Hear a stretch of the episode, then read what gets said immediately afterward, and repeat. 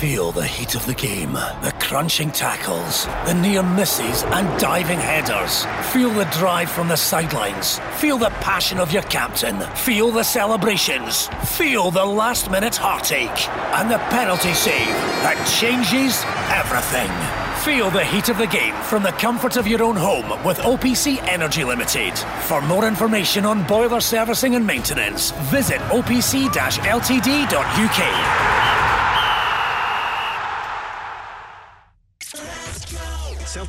you know, have put pressure on themselves, and if they get the result on Monday night, if they beat Hibs and they, they do what has to be done, then all well. I think this month of January, if you look at the games, you've got Aberdeen away, Hibs away, Motherwell away, and there's another couple of games thrown in. Think if they come through that with full points, I think then it's the time to start believing that you're we're going to um, win the, the title. The Go Radio Football Show with Rob Maclean, Davie Provan, and Craig Moore with OPC Energy Limited, the renewable energy specialists. Call 0808 17 17 700. Let's go. In the deep midwinter, Scottish football is about to get back to business, weather permitting, of course. It's a Premiership programme coming up, which stretches over the long weekend. It starts on Saturday with Dundee United and St Johnstone. Kilmarnock play Hamilton. Uh, St Mirren against Motherwell. The Livingston against Ross County game has been moved already.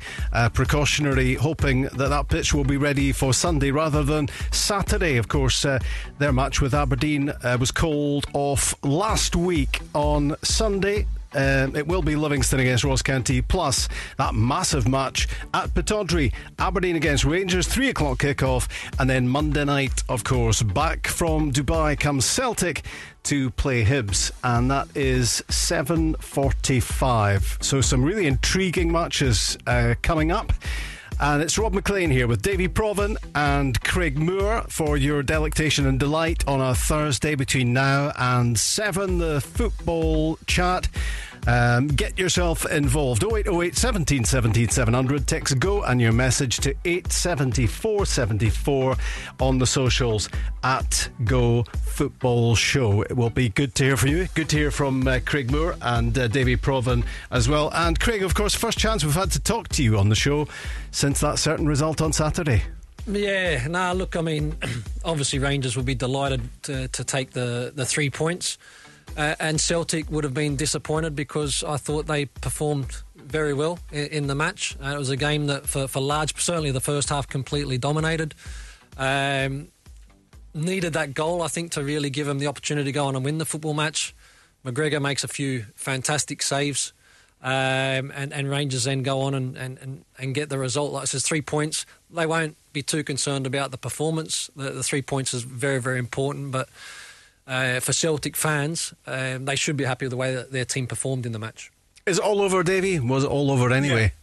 Yeah, yeah I, I, I, think it probably was all over. It, it certainly is after the weekend's result.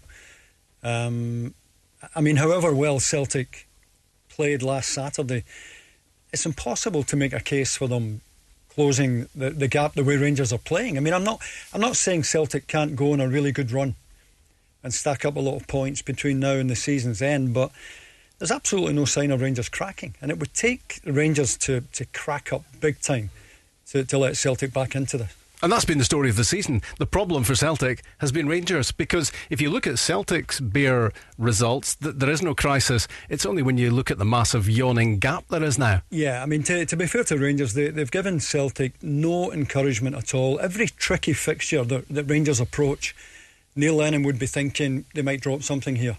They haven't. And although they, I, I was going to say, fluked the, the, the result at the weekend, it's still another three points. The gap increased. And I, I think Steven Gerrard would have settled for a draw pre match. I think had you offered him a draw, he'd have said, that'll do me. But to get the win was a was a real bonus for, for Rangers. And of course, it could be 22 points, Craig, come Monday night when Celtic resume.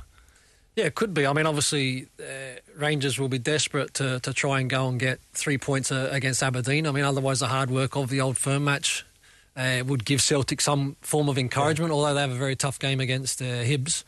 Um, but like, if Rangers go and win this game away to, to Aberdeen, like I says, I, I, feel like a lot of people that it'll be very, very hard to uh, to reel that back in. I think the form that they've shown throughout the season uh, has has been consistent. Um, you know, not that there's been too many down bits, but the the getting knocked out of the cup. The, the game against Motherwell was was Davie for me the chance where potentially Rangers in previous seasons could have slipped up. I think that because they then ground out, showed great character, and went on and get that uh, really important win in the end. It wasn't a great match, but fan- fantastic three points. That that would Yeah. have frustrated Celtic because that's those opportunities where you start to feel that potentially there might be a little a little swing. But Rangers have just shut every single door and gave no encouragement. Even even going back to day one of the new season, Craig Rangers go to Pittodrie One 0 and yeah. squeak it, you know, and and that's you know yourself. That's that's how you win titles, you know, just by grinding it, grinding. it. You don't have to play particularly well, and I would argue that Steven Gerrard would find the result at the weekend even more satisfying Yep. because Celtic had bossed the game. Yep. Sometimes it's better to win that way. Well, we, we hear it all the time, don't we? I mean, uh, titles are, are, are won on on certain ugly performances, but Yeah. you still get the, the three points, and we, we yeah we hear that year in year out, and, and you're right.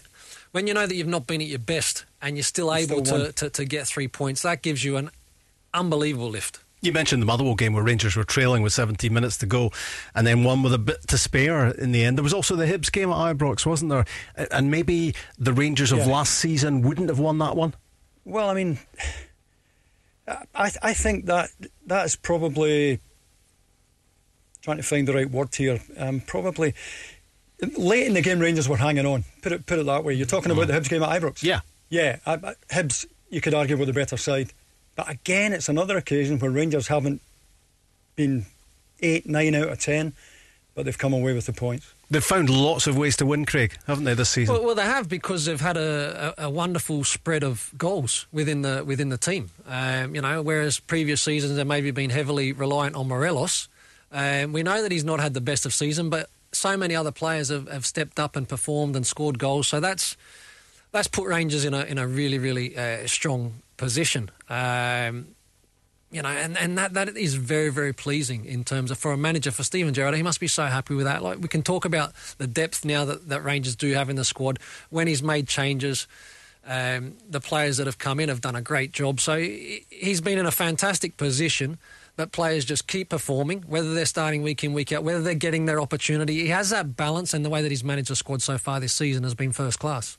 The name McGregor was written all over the game. Uh, the freakish deflection of Callum, Yeah. uh, which produced the only goal, and the performance of, of Allan McGregor, which is a, an interesting debate going at the moment, doesn't it? About is he, you know, where where does he compare with, with Andy Goram, the the man who broke Celtic's hearts so often? It'd be very hard to, to separate them. I mean, Craig, you obviously well qualified to to, Yeah. to make that decision, but certainly as an observer, I I would say it'd be very difficult to, to separate them. Yeah, I mean, it's, it's it is a difficult one, but you know what what both goalkeepers do and and, and have done regular. Got the goalie Goram back in, in his day is he would make crucial crucial saves that kept you in games. Um, and and then, like I said, you go up the park and you, you win a, a smelly game one 0 on the back of a, an unbelievable save from your goalkeeper. McGregor done exactly that uh, in the old firm game. The, you know, the strike from Griffiths it's flying into the top corner. That's an unbelievable save. Yeah. An unbelievable save. That's world class. And, you know, Giggsy's a winner. Um, and he, he continually drives the, the, the standards within that within that squad and that football club at the moment. So, you know, the goalie was probably a little bit different that way. He kept himself to himself and just went out and pulled out the, the wonder saves. I remember the, the save that he'd made at, I think it was at Parkhead Van Hooydonk, um, where the ball's come across and it's a volley that I, I don't know how it didn't nestle in the back of the net. and, Tosh McKinlay cross and he hits it first time in a volley. and the, the goalie manages to stick a strong hand out and make a save that you go, how, how does he do that? Uh, McGregor's got that as well. And it's a season in which he hasn't been required as much as maybe recent seasons to produce. Well, he was so out, many, he was so out many- the team for a while, wasn't he? Yeah, well, that's right. It was, it was, uh, it was, it was back and forth between him and Jon McLaughlin, Yeah. wasn't it? Yep. Um, So- but but in, in oth- you know in, in others you know you just can remember so many big Allan McGregor saves when Rangers needed him most. But because they've defended so well this season in front of him, uh, you know he hasn't been Yeah. required so much. But when you need him, he's there to, to effectively win the game for Rangers. That that is the the, the sign of a, a top goalkeeper, and I, I think you could you could argue it's it's probably more difficult to keep goal for the two old firm clubs than any other club because there are long periods in games where they they're not active, they're not involved. Yeah. And it's that ability not just to have the physical attributes to make saves, but to have the mental strength to stay focused and be ready when that chance uh, comes. Davie, how do you feel about Celtic in Dubai? Um, as a health issue, I, I, don't really have a great problem with it, Rob, because Celtic would have to show that they all tested negatively upon arriving in Dubai. Um, they're in their own they're, they're in their own bubble, and I think they're probably safer sitting together than they are going home to their missus who's maybe been down at Tesco. Mm. Where I would have a problem with Celtic going to Dubai is they, they could have had a couple of games played this week. Yeah, you know they could have had they could have played last night, could have played Saturday instead of moving it to Monday, and maybe you know, had they had they taken six points from those two games ahead of Rangers' trip to Pittodrie, they might have turned up just a little bit of psych- psychological heat on Rangers. Yeah, yeah. I think that's a that's a really good point. I'm the same. I don't have any issues with Celtic going to, to Dubai, and uh, you know, business is, is open. That's a corridor that's open for you to, to, to, go in and go out of. For the players to have a little bit of sun on their back, and also, um, you know, train at a, at a, at a level where you know, you got pitches here that are frozen and, and your, your training can be uh, impacted yeah. as well. The safety, like it says, the testing that, that's been done now and, and the bubble that they'll have, uh, no issues, or, or, for me, I'm not an expert obviously on the COVID, but uh, personally, there no issues there because people are, people are able to travel. But you raise a very, very good point, Davie, in terms of potentially they could have played uh, some of the catch up games, yeah. which, which they, you know, they if they can go and if they played those games and win, all of a sudden the, that that lead yeah. doesn't doesn't sound as bad as and what it could it, be twenty two instead. It could be twenty two yeah. on Sunday evening. And yeah. on the back of good performances, Celtic have performed really really well. Say the last the last month, um, you keep that momentum going. Um, so that could have been also a very very good thing for for Celtic, but that's not happened. It would have also sent out a message of bring it on. Yeah. We, we, we, haven't given up on this. Keep get those games to us as quickly as possible. We're going to eat them up. We're going to eat up yeah. that gap. Particularly when Celtic played as well as they did at Ibrox. Yeah. You know, hugely disappointing, obviously, to lose the game. But I would have thought Neil Lennon would have been thinking, "We've played really well today. Let's let's play Wednesday again. Let's play Saturday, and and try and eat into this lead because the the team looks as if it's in good nick." Yep, they really need to get on, a winning run, um, don't they, Craig? And and then just hope, just hope that that Rangers games and Rangers do have some challenging games coming up, don't they? Because they're they're at Pittodrie on Sunday. Yep. They're away to Hibs, Hibs away to, this away month as well, and there's a third away game. There's there's a home game against Ross County, and then they're away to Fir Park to play Motherwell, who may, will by then have a new manager and might just have some sort of bounce going on.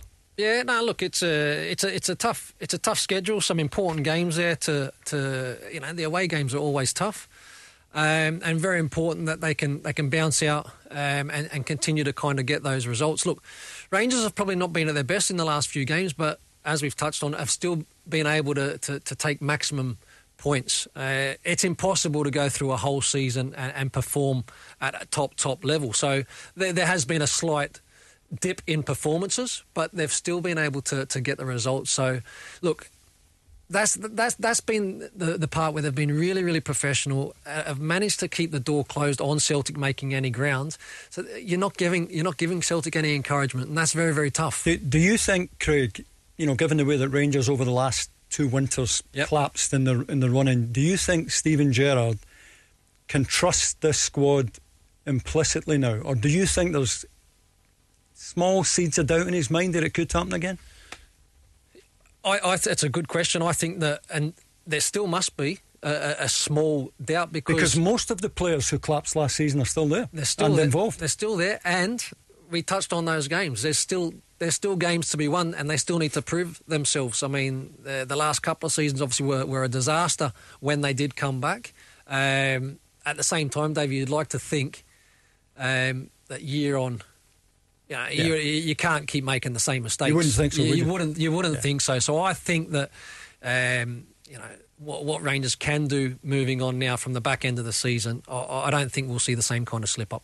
What do you think? Is there any way back for Celtic in the title race? Is there a title race? Are Rangers home and hosed? 0808 17 17 700 is the phone number. Text go on your message to 87474. On the socials, it's at Go Football Show. We'll be touching on all sorts of other football subjects as well, uh, including the news that uh, Eamonn Brophy is leaving Kilmarnock to sign a pre contract deal with St Mirren, who apparently have beaten some pretty tough opposition to, to land his signature. The likes of Hibs and Aberdeen uh, were in for the player as well. And how that story's moved on today is that uh, Alex Dyer um, is saying that he won't play again for Kilmarnock, Eamonn Brophy. So it's a, it's a deal that's meant to kick in, Davie, obviously in the summer. It's a pre-contract arrangement, but it's beginning to sound now, mm. and maybe maybe maybe not surprisingly. No, I think I think what he's what he's saying is that. Um, Brophy doesn't want to be here. By by by signing the deal, Alex Dyer's take, and maybe he's spoken to him. Of course, maybe that's a, a it's been a direct communication between the two. But Alex Dyer's take on it. Uh, I'll, in fact, I'll read you the quotes. He wants to leave. He wants to go. Said Alex Dyer. It would be better for him if he goes. That's what he wants to do. I told him it's not up to me now, but the two clubs. Once they figure out the best way to go, I can react. If he's here, I'll use him in training, but probably not the games because he doesn't want to be here. It's as simple as that. Yeah. Well, you, you would you would hope that um, Tony Fitzpatrick and Billy Bowie could work something out. Yeah. Because it's to everyone's advantage yeah. now to move on. Kilmarnock yeah. don't want to be paying a player and have a player on the, the, the wage bill that doesn't want to be there. Alex Dyer clearly doesn't want him at the club, and St Mirren could certainly do with him. Do you yeah. like Brophy? Yeah, I do. I mean, at 24 years of age, and no disrespect to St Mirren, because I'm delighted to see Jim Goodwin doing such a, a, a good job at the moment. I thought Brophy could have got a bigger club. Mm. You know. Well, the very fact, the very fact that Hibs and Aberdeen were interested. Well, yeah, and, and so you've got to you've actually got to praise St Mirren because obviously big time, yeah. You know yeah. the way that they've gone about this to get a player that you wouldn't normally expect to to, to, to go to St Mirren. No disrespect, yeah. but that's that's great business for, for St Mirren. I, I, find the situation really really strange that there's not a mutual termination that's already taken place. Then, um, you know, because you can have one player that they're saying that doesn't want to be at the football club.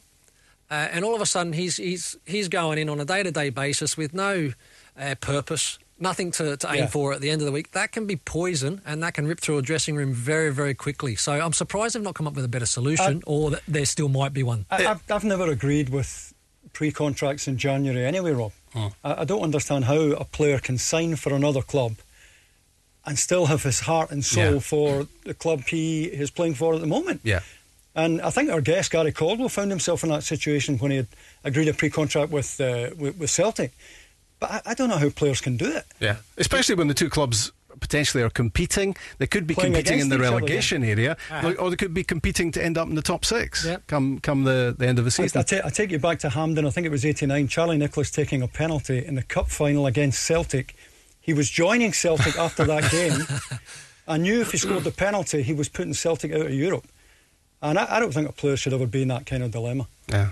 The other story that's uh, that's brewing at the moment, well, there are plenty of them, but uh, one other story in Scottish football, of course, is the is the situation vacant at Motherwell with Stephen Robinson having quit as manager, and the interviewing process I think is pretty well advanced now. They they want somebody in place, Craig, for, for the game on, on, on Saturday. So I I, we, I, I would imagine we might hear tonight or tomorrow about who the, the Motherwell manager is going to be. I mean, Tommy Wright's on the shortlist, and I guess he's he's most people's best guess of how they solve this one. Well, I've seen I've seen a few names. I think Derek Adams was another name that yeah. I'd seen thrown thrown in the mix there. Obviously, you've, you know you've got Tommy Wright. Uh, Alan Burrows will be working extremely hard to to try and make sure that uh, the club are in a position um, to get the best man to, to take the club forward. They're in a, a real spot of bother at the moment, um, and, and, certainly need to be able to turn things around very very quickly to to finish the season and start climbing the ladder. Let's not forget uh, Keith Lasley. Obviously, he's also put his hand up yeah. for, for the job. Yeah, um, I'm, I'm, still seeing Keith Lasley's face on the on the TV screen on the back of uh, the Lanarkshire Derby defeat at the weekend, where he looked as if he'd seen a ghost yeah. um, because his team had patently failed to deliver, yeah. and he would have thought that was a given. A, a, guy who's worked with those players for a long time. Yeah, well, well, that's right. And look, the, the, the thing is, and this is this is a tough situation for Motherwell because if Lasley doesn't get the job, does he then and is he comfortable then working with, with potentially a new manager that comes in and all that sort of stuff? So look, there's still there's still a bit to play out. Motherwell do definitely want to get their business done and get it done sooner rather than later.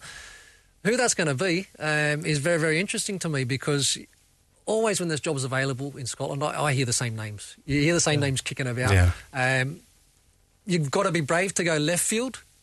Whether or not Motherwell are, are brave enough to go left field, uh, time will tell. And the finger of accusation is being pointed towards a lot of those players, Davie, um, who both Stephen Robinson, before he went, and Keith Lasley after that game at the weekend, are, are telling us they're not delivering. Yeah, well, Stephen Robinson didn't go quietly, did he? He had his say. He obviously knew he was going and decided to, to point the finger uh, without naming names, but clearly those that uh, he was referring to uh, anonymously knew who, mm. who he was referring to. And the, the problem is if you have a dressing room like that and the players aren't together, they're, they're not giving it every ounce, you're, you're going to struggle to get no results. You, have got to be together. And that's the one thing Brian Rice's Hamilton have got. Yeah. They've got a real togetherness. You know, they, they give every ounce for, for each other. And they know the relegation landscape. Oh, my, I don't know how they do it. the Houdini of Scottish football yeah. uh, keep on doing it. maybe five seasons now they've been deep down there and they have managed to escape. Davie mentioned Gary Caldwell and the former Celtic and Scotland defender will be with us up next. The Go Radio Football Show. We do love talking football on this show. We do it Monday to Friday, 5 till 7. Hopefully, you're enjoying it. And you can be a part of it as well. We like nothing better than you joining us on the show. It's all very straightforward 0808 17 17 700. You can text Go and you message to 87474 on the socials at Go Football Show. Uh, some breaking news with us, and it comes uh, via the former Celtic manager Brendan Rodgers, who says that a return to his old club, Celtic, is a possibility for his player, Filip Benkovic. He was at Celtic before, of course, um, had a pretty successful uh, spell uh, with the side. That was in 2018 19. Um, he was hampered by injuries uh, during his time here, but he did make 27 appearances uh, throughout that year. Uh, he returned to Leicester, reunited with Rodgers. Uh, he failed to break into the Leicester starting 11, and uh, he spent time on loan at Bristol City and uh, Cardiff. His loan spell with Cardiff was due to last till the end of the season. That was cut short, and now the 23 year old Benkovic could be on the move again. He could be coming back to Celtic. Like the sound of that, I, I think it would make perfect sense for Celtic, given that uh, Christopher Jullien is, is, likely to be out for some time. That has been the problem position for Celtic, and it, you know to to see Celtic play at the weekend in such an important game with a central midfield player playing at the back for them, you know, given the budget and, and the resources that Celtic have, there's something not right about that. Yeah, if you're asking me about Benkovic, uh, if you're Neil Lennon, you take him in a minute. Was uh, that one big reason for a big moment in the match on Saturday? The fact that uh, a player who's played most of his football as a midfielder is playing at centre back for Celtic Nir Bitton and instinctively made the wrong call? Well, was speaking a little bit off this, uh, Davie, uh, offline. Um, and the, the, thing with Bitton, where he gets caught, is he's got to be marking on the outside of Morelos. Um, and if he's defensively in the right position there, then he's not in a situation where there becomes a battle and Morelos is able to get his body across him. Um, so his starting position wasn't correct. Um, he's obviously a central midfielder that's, that's trying to do a job as a, as a centre half, which is also a, a challenge. Uh, personally, I don't think it was a it was a red card, Rob. Um, you know, I thought that. Uh, Did you think Ajer was getting across? No, no. Ajer was definitely getting back into a position, and for me, Morelos still had to do so much to for it to be a, a, a goal scoring opportunity. There was still a lot of work to be. done. He was going to get a shot away, though, wasn't he? Okay, getting a yeah. shot away and scoring are completely yeah. completely different. I thought, it, look, I, I, heard Neil Lennon after the game, and I, I, I heard his frustration, and and every single manager of every single team would have that same argument uh, in the same situation. I thought it was a harsh, um, a harsh, harsh sending off. Davie. Yeah, I thought it was harsh. Um, uh, I said it the weekend. Uh, I think it was a dubious red card. And I think it all comes down to the definition of an obvious goal scoring opportunity. I've no doubt Morelos is going to get a shot away, Rob, mm-hmm. but it's going to be a shot from an angle at some distance. Mm. Is that an obvious goal scoring yeah. opportunity? It might be, it might not be. It's one of those grey areas, isn't it? I yeah, I, I, don't think Ajer's getting across. Let's let's put that one to bed. Yeah. And it, it, he's about 20 yards. I mean, he doesn't, he doesn't actually need to come across, right? Because the angle that Morelos is at, he's still he, he's going to he's going to slowly start to, to come across. But the angle, as you touch on there, that's, that's a tough angle to try and uh, score a goal anyway. There's still a lot, in my opinion, that, mm. that would need to be done. It's because it was a grab. Right, yeah. so yeah. That, that's a professional foul. If it was a genuine tackle attempt and he misses a ball um, and he gets a player, it's a yellow card. But because it's the grab, the referee is is obviously gone with the with a straight red card. I, I, like I said, I felt it was probably the um, the wrong decision. I thought it, it was a yellow card. Let's talk to the former Celtic and Scotland defender Gary Caldwell. Hi, Gary. Hi, Rob. How are you doing? Very well. Happy New Year to you. Happy New Year to you. Are you coping? Um, yeah, homeschooling's uh, very difficult. Very, very difficult. Uh, but alcohol helps. well, yeah, absolutely. I think we would all sign up for that one. Uh, def- definitely. Um, does does Nir Bitton? We were just talking about Nir Bitton. Does could he do with some homeschooling in the art of defending? Um, what? How did you view that that red card on Saturday? Look, it wasn't great. I think I think every defender's ended up in that position where where you're wrong side. I, I felt like Ajer could have helped him uh, a lot more by moving with the ball and, and providing a better cover position. Which, if he does then then it becomes a, a yellow card. So I have a little bit of sympathy with, with him, uh, and I think his defensive partner could, could have helped him out a bit as well. And how did you feel about the, the result and the the outcome and what it means? Yeah, I, I thought Celtic were excellent in the game in terms of performance, and it's it's the best uh, Old Firm performance they've had in a long time. But ultimately, they lost a game that that was very important. They they didn't lose, but uh, I've, I've said it before, there is still a long way to go in terms of games and, and points.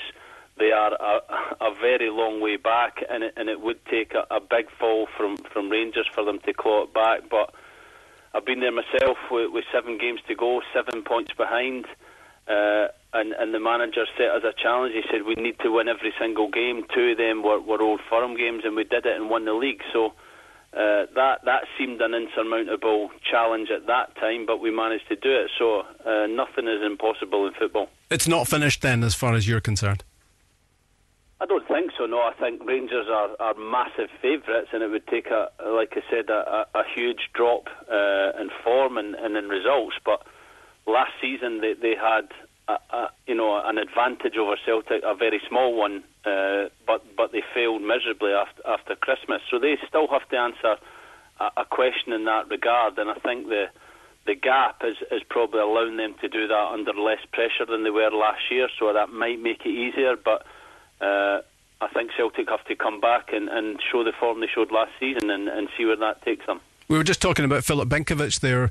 Uh, Brendan Rodgers is saying today that it's a possibility that he could go back to Celtic for a second loan spell. Is that a deal if you were Celtic that you would do?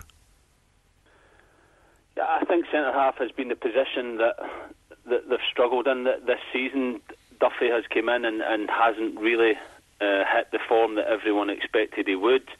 Uh, for, for, probably a number of different reasons, uh, and it's a position that you, you need stability, you need uh, reliable players in that position uh, to, to provide the team with the confidence to, to go and attack. And, and Celtic haven't had that, so it's, it is an area that I think they, they could uh, do with strength, and I think that Benkovic would, would provide that. I've got Davie Provan and, and, Craig Moore with me in the studio, Gary. And, and Davie, it's, it's, an interesting time. It's a really intriguing time, I think, for Celtic about what their what their plans are, both short term and long term. I mean, uh, Dermot Desmond has said it's Neil Lennon for the rest of the season. Will it be Neil Lennon next season? And how important is that in terms of recruitment? Because you know, if you're talking about well, you're talking about Benkovic, Celtic need a central defender. That's fairly obvious in the short term. But there, there, there is this. There's a quick fix argument, and there's the long term rebuild. Yeah, and I, I, I, don't think January is a good time to be looking at uh, a, a, rebuild.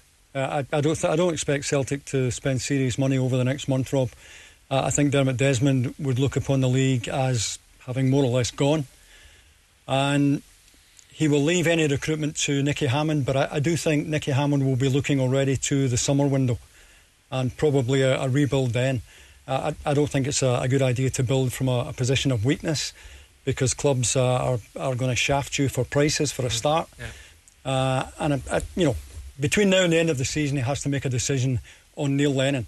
First and foremost, though, uh, Nicky Hammond, I think, will be given the job of, of identifying players for the next window in the summer who, who can provide a proper challenge to Rangers, who I expect to be champions. Recruitment is such a, a massive word, Gary, isn't it, uh, in football? Uh, these days, uh, and and recently it just hasn't come off for Celtic, and every every dart Rangers have uh, thrown at the board seems to have hit the bullseye. No, it's a massive thing uh, for any manager to, to get right, and I, I think it's sometimes unfair on managers because there is teams behind the manager that you know do the, the due diligence and, and you know scout the players and, and put the players forward. The manager can't do everything, uh, but Celtic ultimately haven't got theirs right uh, the last few windows. I think, as Davie said, January is, is a really difficult window to, to rebuild. The you know the the market isn't great in terms of the, the, the teams know you're you're desperate, and if you're looking for something, the prices do go up. So I think Celtic will be cautious. They will try and get the best players they can, but at, at a price that's affordable. And in terms of rebuilding or, or restructuring, that that will wait until the summer, uh, and we find out what, what way the league title is going. If, if you're Dermot Desmond, Gary, do do you do you stick with Neil Lennon beyond the, the, the, summer, or is it totally dependent on what happens between now and the end of the season? I think you stick with a manager if you believe in his uh, in his ways and his style of play and the way he coaches, and only Dermot Desmond and the people inside Celtic will, will know that about Neil Lennon. If ultimately he doesn't win the league, but they still believe that, that what he's doing is right, and they are they are building something, or they need to rebuild a squad that was probably, you know, getting to the end of of its kind of period of success. Uh, and only they will know that question. I think just to say, oh, just because he's lost the league, we have to sack the manager. I don't believe in that. I, I believe it, it has to go deeper than that. You have to see what the manager is doing, see what he's trying to implement throughout the squad. And if you believe in that, then you stick with him. If you don't and you want to go a different route, then that is the time for change. Yeah, uh, Gary, it's Craig Moore. How are you, mate? Hi, uh, how are you doing? Yeah, good. I kind of, uh, I probably got a different train of thought on on the Neil Lennon situation. Like, I, whether whether Celtic were going to win ten in a row this season or or, or, or not, I just believe that after this season, that Neil Lennon was probably going to be uh, looking for uh, um, a fresh opportunity. Uh, I, I, don't believe that it will be at, at Celtic. I, there comes a time, uh, I think, uh, at every football club when there needs to be a rebuild. I mean, you're right. January is not a very strong window to, to rebuild, and the position that Celtic are in, it makes no sense whatsoever to get too heavily involved in any kind of business unless it's plugging a gap, you know, uh, in the centre of defence, which which is an issue. But for me, I'm interested to know what your thoughts are because we're talking defensively as being defenders, but I actually think that Celtic haven't been good enough in both boxes. Um, so defensively, we know that they've had issues and they've probably not been able to get a stable back four or five. Or there's been changes, as you know, but also up top, there, there's there's not been that. Um, ruthlessness in front of goal that you normally see from Celtic. They've not really uh, found the, the, the, right players, whether it's one up top, whether it's two up top, and also the issue of goalkeeper. Um, so I'd be interested to know what your thoughts are on that. Yeah, I, th- I think Edouard is. Uh, uh, um, obviously, Neil Lennon had the the rant earlier in the season about players wanting away. I don't know if he was one of these those players, but he is a, a player that potentially will be linked with, with clubs abroad or, or down in England. And, and his form has faltered a little bit because I think he's a fantastic football player and, and at his best has has scored goals for fun in Scotland, and so that has probably disrupted things. Leigh Griffiths has has been in and out in terms of fitness. He is a, a brilliant goal scorer as well. So they have had a little bit of disruption up there as uh, uh, up top as well. And I think you know as well as I do, a, a great goalkeeper can make such a difference to, to how you defend, the confidence you have, mm-hmm. and, and when you're playing. And Celtic having that problem this year has only added to, to their worries as well. So. Uh, all, all these things have, have culminated in a, in a disappointing season, and uh, that has to be looked at right throughout the club, in my opinion. It, you can't just point the finger at Neil Lennon and say he's at fault for everything. The club have to look right throughout and, and say where have we made these mistakes yep. along the way that have stopped us uh, achieving the target of 10 in a row. And the contrast in keepers has probably never been uh, more apparent than it was at the weekend, where uh, Allan McGregor pulls off a couple of world class stops. Um, and at the other end, I mean, you might say that Vasilis Barkas couldn't have done anything about the deflection in off Callum McGregor. But the Celtic fans would probably say, Gary, well, we're still waiting to see this guy, four and a half, five million pounds worth of him, make a big save.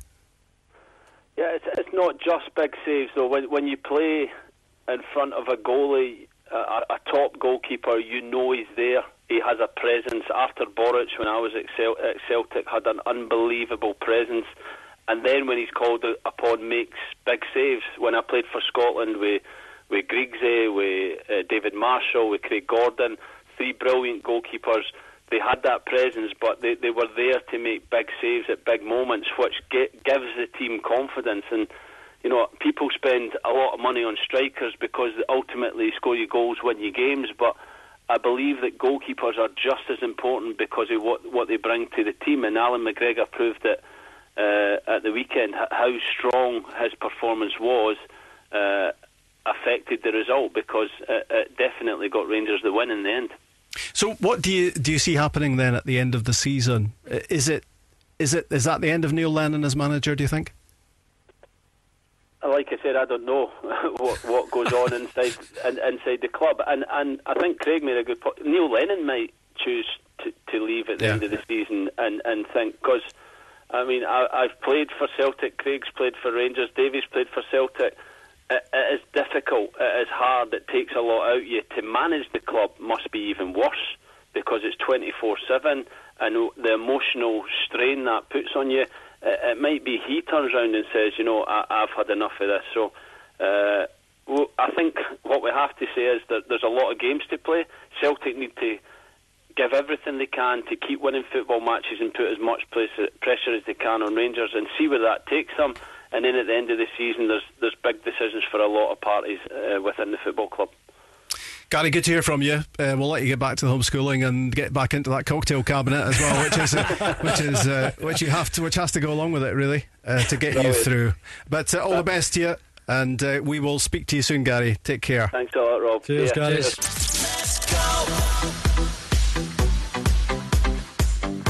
Good to talk to Gary Caldwell before the break, feeling the pressure of parenting. That's real pressure. Uh, looking to get back into football though as soon as he can. Uh, lots of experience in both playing and management. As we edge towards another Premiership football weekend, three games Saturday, two on Sunday, one on Monday night. Dundee United, St Johnstone, Killie-Hamilton on Saturday, plus St Mirren against Motherwell, who presumably will have a new manager in place uh, by then. Uh, I wonder if uh, Jim Goodwin will have Eamonn Brophy available by then.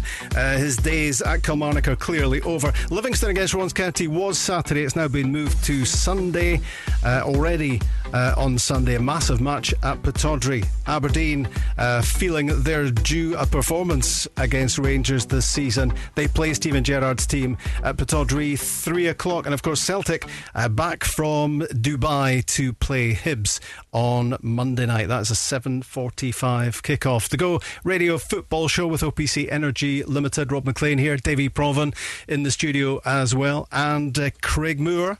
And we're joined by Stuart Lovell now, the former Hibs and Livingston, Queen of the South. Reading, couple of caps for Australia. Two Australians on the show. Stuart, I'm not sure if this is a good idea. good evening. How are you? Did your did your paths cross at all uh, you, at international level? Did you did you did your path cross with with Oz here? Well, Craig's uh, international career was a lot longer than mine. Um, I'm pleased to say for him, and, and sadly for me. So um, I think that uh, I mean, listen, I, I, had numerous times where I was uh, I was kind of meant to join European training camps back when I was playing with Reading, yeah. and um, I was a bit unlucky with with kind of two injuries. Um, I wasn't really injury prone back then, but uh, unluckily for me, it didn't work out. And then when I got a call up when I was playing at Hibs, Craig was injured. So I don't yeah, think I, uh, I, had a bit of that as well. That was must have been early two thousands, sure. Yeah, so I obviously the the the time I joined the, the, the guys was actually in a um, it was a tournament in the Middle East. We went over to Dubai to play a couple of games uh, back in. Some, that sounds topical. yeah, yeah. we well, I, I, don't think anyone objected us to, to us going at that point. It was all um, it was all a green flag situation. But we yeah we played over there in November 2000 uh, and had a couple of games against the likes of Kuwait and South Korea. South Korea actually played them less than two years before they got to the semi-finals of the World Cup. Yeah. So, um, and and uh, you'll obviously have played under Frank Farina a lot more than I did. Frank was more than happy to encourage the boys to have a night out. And oh, I, I loved it. He loved played, it. We played against South Korea with a hangover, and uh, you'll, you'll not be surprised to learn that we were 2 up at half time and got battered in the second half and lost 4 2. Oh. Um, that was my that was my overriding memory and my last that was my last involvement. But it was um, it was a memory I'll never forget. It was I was very proud, but it was also quite chastening for me to to actually. I think it was it was Park Ji Sung's debut or, yeah. or, certainly early days for for South Korea, and, and I remember just thinking, wow. You know they could they could do something. I didn't think they'd get to the semi final of the World Cup, but they were they were very impressive and incredibly fit, which um, which we were neither. Stuart, it's uh, good to have you on the show. Um, a lot of your best work was done with a hangover, I, I seem to remember. um, I, am keen to talk to you about your, your new appointment with Street Soccer Scotland, but also with your old PFA Scotland hat on as well. I mean, this is um, an incredibly stressful month, isn't it, for, for players? Yes, it is. Yeah, I mean, uh, obviously, I'm I'm very pleased to have joined um, Street Soccer Scotland um, before Christmas. You know, just just not long in the job. Um, you know, barely a couple of months, but uh, loving the role, love the organisation. Um, I think anyone who's had involvement with Street Soccer Scotland will know that they work with people from um, socially deprived backgrounds. So, you know, really, we don't like to put a label on on people that we work with, but it's it's it's, basically a lot of people, not not just kids, but mainly adults who've gone through a very difficult time, have had a lot of issues with trauma, people who have had issues in the past with, with homelessness, for example, with mental health issues, long-term unemployment, people with addictions, um, you know, groups of people from different parts of the world. You know, again, a, a term that I've used just recently, learned recently, Rob, um, whereas you know, people would usually call them refugees, but someone get, uh, from Stirling gave me a great term recently and called them New Scots. group of people that yeah. come over, and I loved it. It's such yeah. a positive yeah. way of reflecting someone instead of calling someone a refugee, which does have a bit of a negative connotation. You come someone who's come to live in the country, and you call them a new Scot, and I thought it was fabulous. So that's my mm. that's my new term for, for 2021. Yeah, good. But I mean, street soccer, Scott. I mean, it's such a it's it's made such a big impact, but obviously everything on hold at the moment, and uh, and it, it just it, it's just playing with people's heads, isn't it? Really, uh, people unable Correct. to get out and let off steam. Yeah, I mean, I think you're right, and, and, and obviously the you know the difficulties that um, I think everyone is experiencing at the moment, you know, but the particularly um, for for people who've got you know come from difficult backgrounds, and and it's that sense of isolation, which um, you know if you don't have friends and family to to meet up with and speak to, etc., it's incredibly difficult. And this is you know this time of year is when it's cold and and you know and it's difficult that you know there's not an awful lot of daylight around it, it is a difficult time. I mean, it really tests everyone's mental health, but certainly, you know, the people that we work with, I mean, you know, I've been going with the guys for a few months now and, and getting out to a lot of the programs in, I've seen them in, in, you know, a lot of the programs in Townhead in Glasgow, a lot of stuff going on at the, the Power League sites in, in Edinburgh. You know, we've got hubs in, in Aberdeen and Dundee. So there's stuff going on all around Scotland. Um, but my role is to try and help grow street soccer outside of the, the, main cities, you know, into outlying areas. Um, and obviously, at the moment, Rob, that's proven to be incredibly difficult because we have to respect the restrictions that we're all working under. So I've got a few irons in the fire and a few ideas that I'm very keen to, you know, to kind of explore in 2021. But um, until such time as we can actually, um, you know, get out and, and, and put sessions on again, it's going to prove to be quite tricky. Stuart, Stuart, where where, did, where does the funding come from? Because obviously equipment and pitches uh, and things like that don't come cheaply. No, that's correct. So, I mean, one of the things I, I, must tip my hat to, you know, the CEO, David Duke, you know, who's also the founder of Street Soccer Scotland, and, and David is fantastic at being able to, um, you know, tie in with with um, you know companies who want to provide help, you know, corporate governance, I suppose you would call it. But we, have got a great relationship with Power League, you know, who um, are incredibly helpful at giving us access to um, you know, free access to the pitches in, in Glasgow and also in Edinburgh. And then it's just a case, to be honest, it's just a case of going round to other people. If you're if you're going round to places in Aberdeen or Dundee, you're, you're basically going with your begging bowl just to say, yeah. you know, look, we're coming to your pitch when it's not being used in the middle of the day. Would you have any objections for us to be able to use the pitch to put on a football program, a drop-in session once a week? And effectively, that's that's the watchword really for Street Soccer Scotland is that every session is free football. You know, no, any player that comes along to a session, you're not you're not expecting them to put their hand in their pocket. Why would you? You know, we're putting on free football programs, just an opportunity for guys who are having a difficult time to come along, have a kick about, just you know, kind of get a little bit of exercise, but also forget about a lot of the stuff that's been troubling them, and also to share those problems with the coaches when they feel comfortable to do so. I mentioned, Stuart, that uh, obviously you worked previously with uh, PFA Scotland, and I imagine that there'll be a lot of links uh, between what you were doing then and, and, what you're going to be doing now. And I imagine the PFA will be involved at the moment uh, with Dundee United, just the latest club, I guess to have players who've agreed to take wage cuts uh, to help the club through the, the pandemic. Uh, they began talks about cost cutting back in October with owner Mark Ogren saying everything is on the table apart from redundancies. And after manager Micky Mellon and his staff agreed a reduction, all the players have now followed suit. Yeah, which is no great surprise. I mean, I think uh, we are living in extraordinary times, and I think that um, you know players recognise that you know, they are custodians of the club.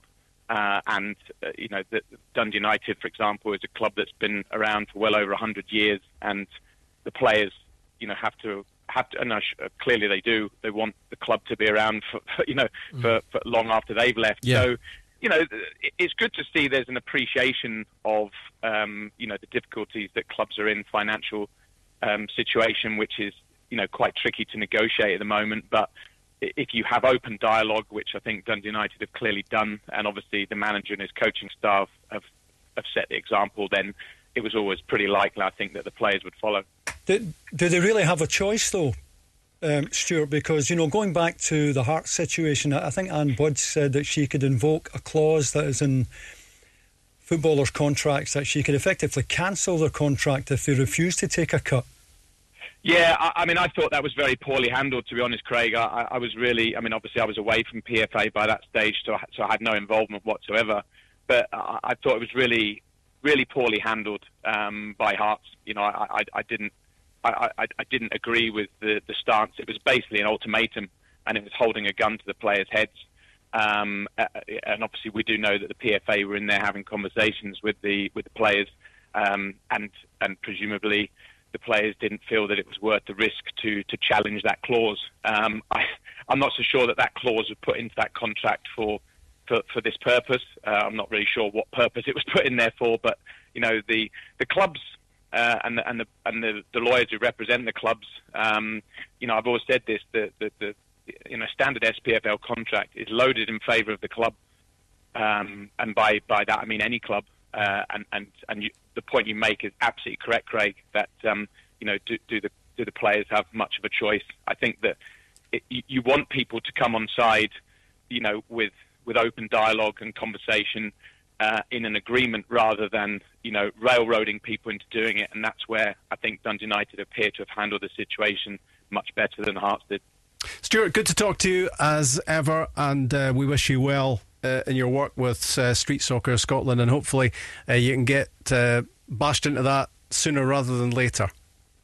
Pleasure, Rob. Thanks very much. Cheers, Good to Good luck, Stuart. All the best. Guys. And uh, you too can join us on the show. The number, you know it already 0808 17 17 700. The Go Radio Football Show. With OPC Energy Limited. Have your boiler serviced, replaced, or repaired this winter. Let's go. Feel the heat of the game, the crunching tackles, the near misses, and diving headers. Feel the drive from the sidelines. Feel the passion of your captain. Feel the celebrations. Feel the last minute heartache. And the penalty save that changes everything. Feel the heat of the game from the comfort of your own home with OPC Energy Limited. For more information on heat pump servicing and breakdowns, renewable energy, and more, visit opc-ltd.uk. The Go Radio Football Show. With Rob Maclean, Davie Provan, and Craig Moore.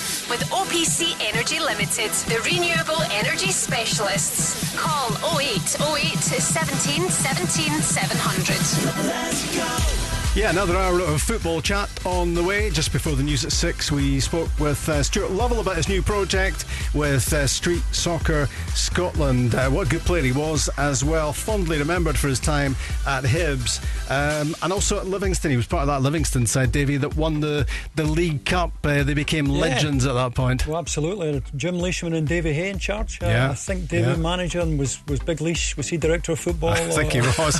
And Chief Yeah. Poet. Oh, Yeah. yeah. Yeah. Good good days. Are terrific Yeah. for Livingston to, to be able to do that. And what a spell they're having at the moment as well, uh, Livingston. They've won uh, seven straight games, Greg, with uh, Davy Martindale in charge now. And it's nine, nine out of ten. It's incredible. It- It is an incredible uh, run that they've been on since Martindale's take, taken over. Um, and it just goes to show you, you know, if you can put um, a decent run of results, all of a sudden, what they're, they're in fifth, is it fifth position where they're sitting now?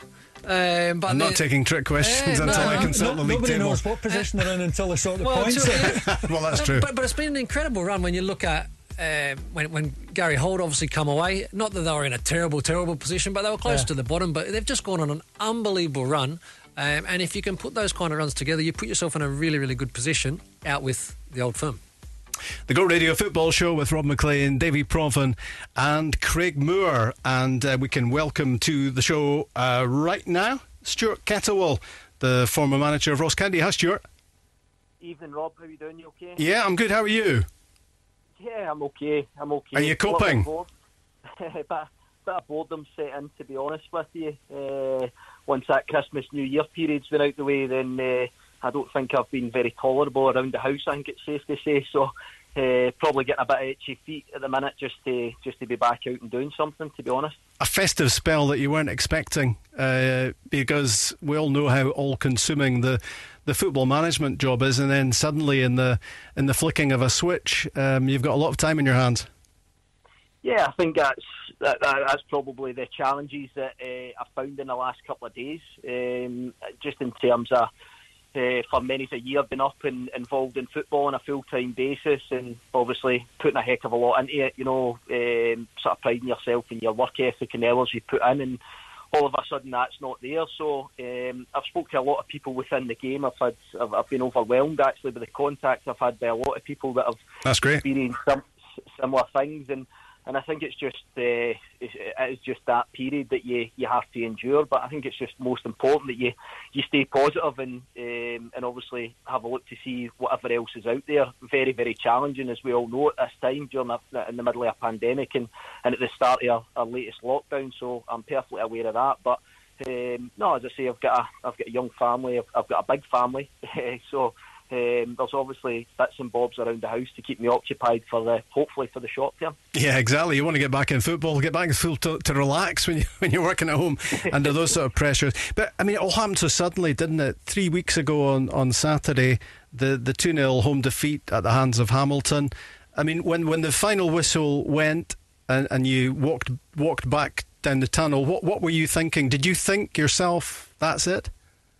I, I, I certainly wasn't giving up. Uh, I, I can assure you that I wasn't at a stage where I was where I was going to give up. Um, I think it's been well documented my relationship with the with the chairman. So um, we've always been open and honest with each other. Um, and I addressed the players after the game and come back into the office and, and the chairman was there. So it, it was as simple as that. I think he found it exceptionally difficult, as I say, due to due to the relationship that we have. And I'm not stupid either. I understand that, that, that it's a results based business. That's the old cliche, and, and we know that you know if you're bottom end of the table, then you're running the risk of, of this type of situation. So I'm, I'm perfectly aware of that. Um, when you look back in it, it was, it was only a couple of weeks ago. You know, we were going to Parkhead and winning in the cup as well. Yeah. So there's, there's, there's a number of different factors where you always believe that you can turn your fortunes round. Um, and, and I don't want to make excuses. I'm, I don't believe I'm that guy. I don't wish Ellie, the football club, or anybody involved. It's just it's not in my makeup. Um, I've been there for a heck of a long time, as you as you know Yeah. yourself, Rob. I've Yeah. been there for 11 years or so as a player, as a coach, as a manager. So that's probably where you find it hardest. It's probably where it's it's pretty sore when you've you've been with a football club for as long as I have. But um, as I say, I, I, I wish no harm or uh, there's certainly no ill feeling from no. my point of view. Um, I'm, I'm, I'm, a young guy in terms of uh, coaching, managing. Um, it's been a kind of whirlwind six years for me since I finished playing uh, with the roles I've held and, and, everything that's happened. A lot of success in there as well. So um, there's plenty of positives to draw on and um, and, and, I'm sure that that will set me in good stead going forward. And Davie, I think it spoke volumes for Stuart that at the end of that Hamilton game, and having had that chat with Roy McGregor in his office, he immediately came out, and the, the post match interview yeah. was, you know, that that's it. I'm finished. I, you know, I, and faced up to it, squared up I, to was, it. I was a bit gobsmacked when I heard that interview because it's, yeah. it's very rarely you you'll you'll certainly hear a, a, departing manager being as candid as that. Mm. Um, and I've got to say, it was a, a pretty impressive uh, interview, Stuart. Um, I, I, I just wonder, you know, how how difficult in your situation, how difficult is it to get back in at the sharp end? You know, to, you know, to, to get another club job. I mean, do, do you have an agent putting your name in already? You know, how do you how do you go about getting back in?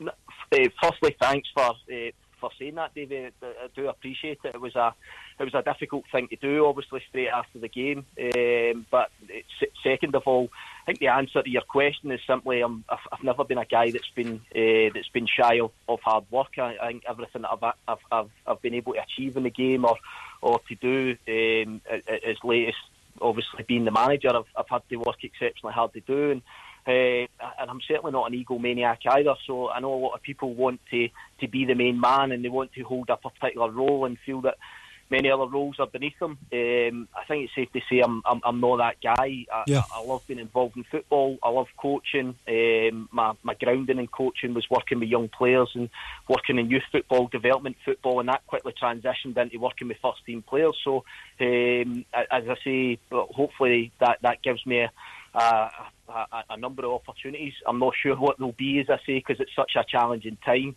Um, I've also never been someone that's worked with agents. I've always kind of trusted in myself to, to yeah. be able to speak in my own behalf. And, and, and if I've done something well, then like, I always believe that somebody will, will call you, somebody will chat your door and ask you a question. That might be wrong. I know the, the, the modern world that we live in, and so much it's by selling yourself and putting yourself out there, um, or or having somebody else do that for you.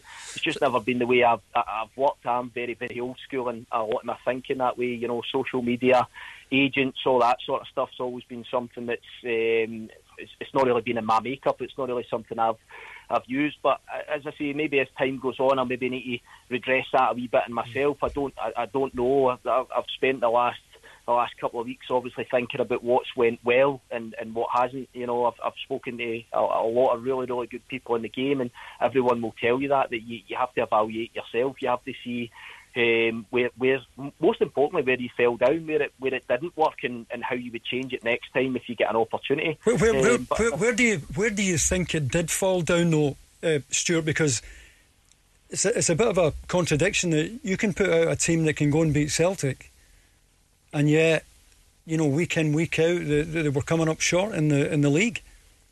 Yeah, it's, it's, it's a difficult one uh, to, to, to really put your finger on it. And as I say, I'm, I, I, see a lot of stuff now where everybody wants to point the finger and blame the players, and uh, certainly from a management point of view. And, and I'm not going to do that. I'm not going to blame the, the, the, people around about the football club. I'll, I'll, be big enough to take it in the in the chin myself. Um, but I, I, genuinely think that it is a, it is a difficult one because I believe that the players were 100% behind me. You know, I, I, I do think that uh, they were in my corner. I think we faced a number of challenges. Um, we had a, a, multitude of injuries, which I know can happen at a football club, but um, I felt that that really, really stretched us at times, um, and, it, and we found that side of it challenging. Um, and, and, as you know, Davie, I think just that, that winning mentality is just a, is a habit. If we, I believe, by beating Celtic, then that could start to generate a real confidence about the team. And yeah. I suppose the chairman maybe looks at it and sees the next couple of league fixtures, and, and, and that didn't quite carry through. So I understand that that side of it. Um, but as I say, I, I still believe with January coming up and having identified a few signing targets uh, that I, I, think would have made us stronger. Um, you know, Jason Naismith, I see coming in and playing at fullback, who we'd already signed. We were just waiting for clearance in January to play him. Um, there, there's a, there's maybe three or four guys that we'd identified. I think might have might have been able to help us in the second part of the season, but ultimately it's all ifs and buts. It's all um, what could have been. Um, I think just from my point of view, as I say, I do I do wish them all the best. Uh, as, as, I say, when you've you've done so much and been with a football club for so long, as as you'll know yourself, then uh, it, it, becomes very difficult to be bitter. You know, I, I genuinely hope that Ross County get out the position that they're in. Um, I hope John turns their, their fortunes round and, and, and the players go on and have a, a good second half of the season.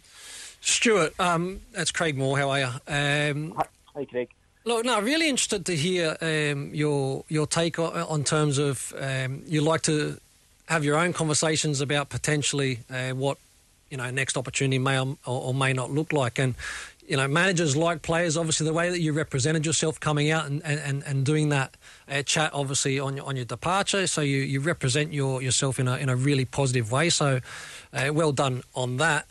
Um, but today, today, in terms of, you know, I kind of experienced it when I come out of football. Like you expect, not expect, but you're thinking that your phone's going to ring and people are going to be, you know, what's happening, what you're doing, or what about this, or what about that. And I realised very, very quickly, it doesn't happen. Um, yep. That you're the one that's got to be making the pull, calls. You're the one that needs to be knocking on doors, and and and, and in football, as you know, I'm not telling you how to suck eggs. I mean, it's, it's not about what you know, it's who you know in terms of being presented and, and being given potentially that opportunity. So I'm interested to know whether your thought process, process on that will change. Um, I, I, think uh, I think it's a good question, Craig. To be honest with you, probably one that I can't answer right at this minute in time. You know, um, if if a couple of offers come my way in the in the coming weeks, then probably the answer's no. But um, if if if that doesn't come and the phone does stop ringing and you know you, you have less contact with people in football, then um, you probably have to get up and, and, and see if you can change your change your fortunes, change what options might be out there for mm-hmm. you. But again, I'll stress it. I, I think um, it maybe goes against the grain, but um, even as manager, I was still taking training sessions. I was still taking sessions during the week um, with with 13 and 14 year old kids at, at, within our academy. That was a bit that used to um, sometimes it reinvigorate you. Yep. Um, you know, you might have had a bad day with with the first team guys. You might not quite have seen what you wanted to, and, and I love getting on the training pitch with, with, with some of the young kids. My my own son was part of the academy, so um, I, I love being involved in that side of it. So again, there is absolutely no fear um, from my point of view in saying that uh, potentially you you know you drop down a level or two, or um, yeah, yeah. You, you ended up going and coaching some younger kids or, or whatever. I've, I've just heard uh, Stuart Lovell, who I know um, on the show um, before me, and you, you know talking about the the, the street the street, street, football and, yeah. and, street soccer and stuff like that. And yeah. um, like I say, sometimes you might you might need to take a step back to come forward again. So um, as far as I'm concerned, everything's on the table at the minute, and I'm not shoehorning myself into one particular aspect. I mm. love managing. I really enjoyed managing the first team at Ross County. Um, as I say, we, we achieved a promotion. We won a, a Challenge Cup. We kept the club in the Premier League last season, etc. So there was a lot of lot of good success there, and I thoroughly enjoyed all those moments. Um, but as I say, I'm not going to rule anything out at this stage, and um, I'd be more than happy to swallow my pride, so to speak, to to go and coach wherever. Because as I say, you guys will know that yourself. But sometimes just to get on the pitch and uh, see that you're making a bit of a difference with some of the younger generation is is a brilliant feeling as well sometimes the the change of manager it's just a it's almost just a, a new face a new voice isn't it and and it's and it must be it, it, must be painful for you. I mean, you, you obviously want the best for Ross County. I get that completely because you, you know you've been involved with the club for so long, Stuart. But uh, there must be something quite painful as well when it's plans you've put into place. You mentioned Jason Naismith and all sorts of other plans that you had for the transfer window and for moving on to the second half of the of the season, uh, and it's now John Hughes in place to drive those on. Yeah, of, of, course, Rob. I wanted to be the guy that was uh, that was leading that, and, and, obviously trying to take it forward and, and, and seeing if I could make a difference at, at, Ross County. But it's not even that. Probably bigger picture as well. You know, I look at the last lockdown and the work that myself, amongst others, at the football club went through to make sure that Ross County were the first team back um, uh, after the last the last lockdown. You know, yeah. the first team back in pre-season training. That was a heck of a lot of work and Um, a lot of a lot of thinking went into to the plan to get uh, the club back on the pitch, and, and even I look at it today, and hopefully touch wood, there's there's not been any uh, cases of of COVID within Ross County as well. So you even look at the, the amount of work that went in, and, and I think that managing a football club just now, I have to say, is is probably uh, massively different from what I experienced in the, the two or three years before uh, this one, just in terms of how because there's so much beyond football, yeah. Yeah, it's ma- massively. Before you even start to think about selecting your team or the what you're going to do in the training pitch um, or bringing in a new player, there's there's umpteen different procedures that you have to go through, which which I totally get, and, and I know we all have to adhere to it. But um, I think that there's probably a wee bit of sympathy from me to, to many that are involved in managing just now, as in uh, the the amount of things you've got to go through before you actually look at the, the football pitch itself, yeah. and um, it's just a it's, it's it's just a sign of the times that we're in, and I dare say that everybody that's been involved in it will come out the other end much, much stronger and much, much better. And we're, and we're, and we're probably seeing that at the moment, aren't we? With the likes of Gary Holt and Stephen Robinson turning around and, and saying, "That's it. I, I can't. I can't take this any further forward." And you just wonder um, how much of that is the is the added the, the added pressure uh, of what coronavirus and the pandemic has, has brought to everybody, and even things like in Stephen Robinson's case, you know, the, the, the bizarre sort of adding and subtracting of points. Yeah, you know, when when I when I'd uh, when I'd lost my job, Stephen was one of the first guys to, to contact me and wish me all the best. Um, I, I, I think he's done an unbelievable job at Motherwell. I know it's not been as good a season this uh, this year. Um, you look at their squad of players, and I think we've all said it at some point that um, that it's, it's, a strong group of players. I know Stephen's very, very good at what he does. Um, I've, I've been fortunate enough to have many conversations with him and pick his brain, and, and I was a bit shocked to be honest with you. Um, I messaged him just the other day just to wish him all the best. Yeah. Um, but I was, I was I was genuinely shocked in the, in the sense that you do believe with the, the personnel that he has there and uh, with the backing he, he's got at the football club and what they've achieved previously that, that they could certainly turn their fortunes round. But again, maybe as you say, Rob, it's, it's possibly something that's lingering in the back of a lot of people's minds at the minute. Gary Holt being another example, as you mentioned, that it's not just all down to football uh, as it sits just now, and it's um, there's certainly a lot of demands on managers as uh, uh as we sit just now because the pressures of keeping teams in the Premier League and, and, and trying to achieve top six finishes, etc., um, is magnified now just due to the fact of uh, the finances. And you, you guys are mentioning the, the, the Dundee United players taking pay cuts, and it, it's, it's just it's massive now. Everything genuinely is magnified, and yeah. and more so uh, to, in relation with the, the pandemic, but also the finances and the implications it has going forward for, for football clubs. Yeah, it's already a high pressure job, and, and it's just uh, the pressure has just been ramped up that uh, little bit more, maybe not a little bit more, uh, in the last nine months or so. Stuart, really good to talk to you. Um, you certainly represent yourself well, and uh, let's hope you get back in football before too much longer. Thanks for having me on the show, guys. Thanks. Good, good luck, Stuart. Cheers, mate. Cheers, Stuart. Yeah, good talking to you. Good luck to Stuart Kettlewell, the former Ross County manager, sacked less than three weeks ago. And it's only when he points out that uh, League Cup win at Celtic Park that was just a couple of weeks previous to that. How things can change in the mad, mad world of Scottish football. 0808 17 17 700. The Go Radio Football Show.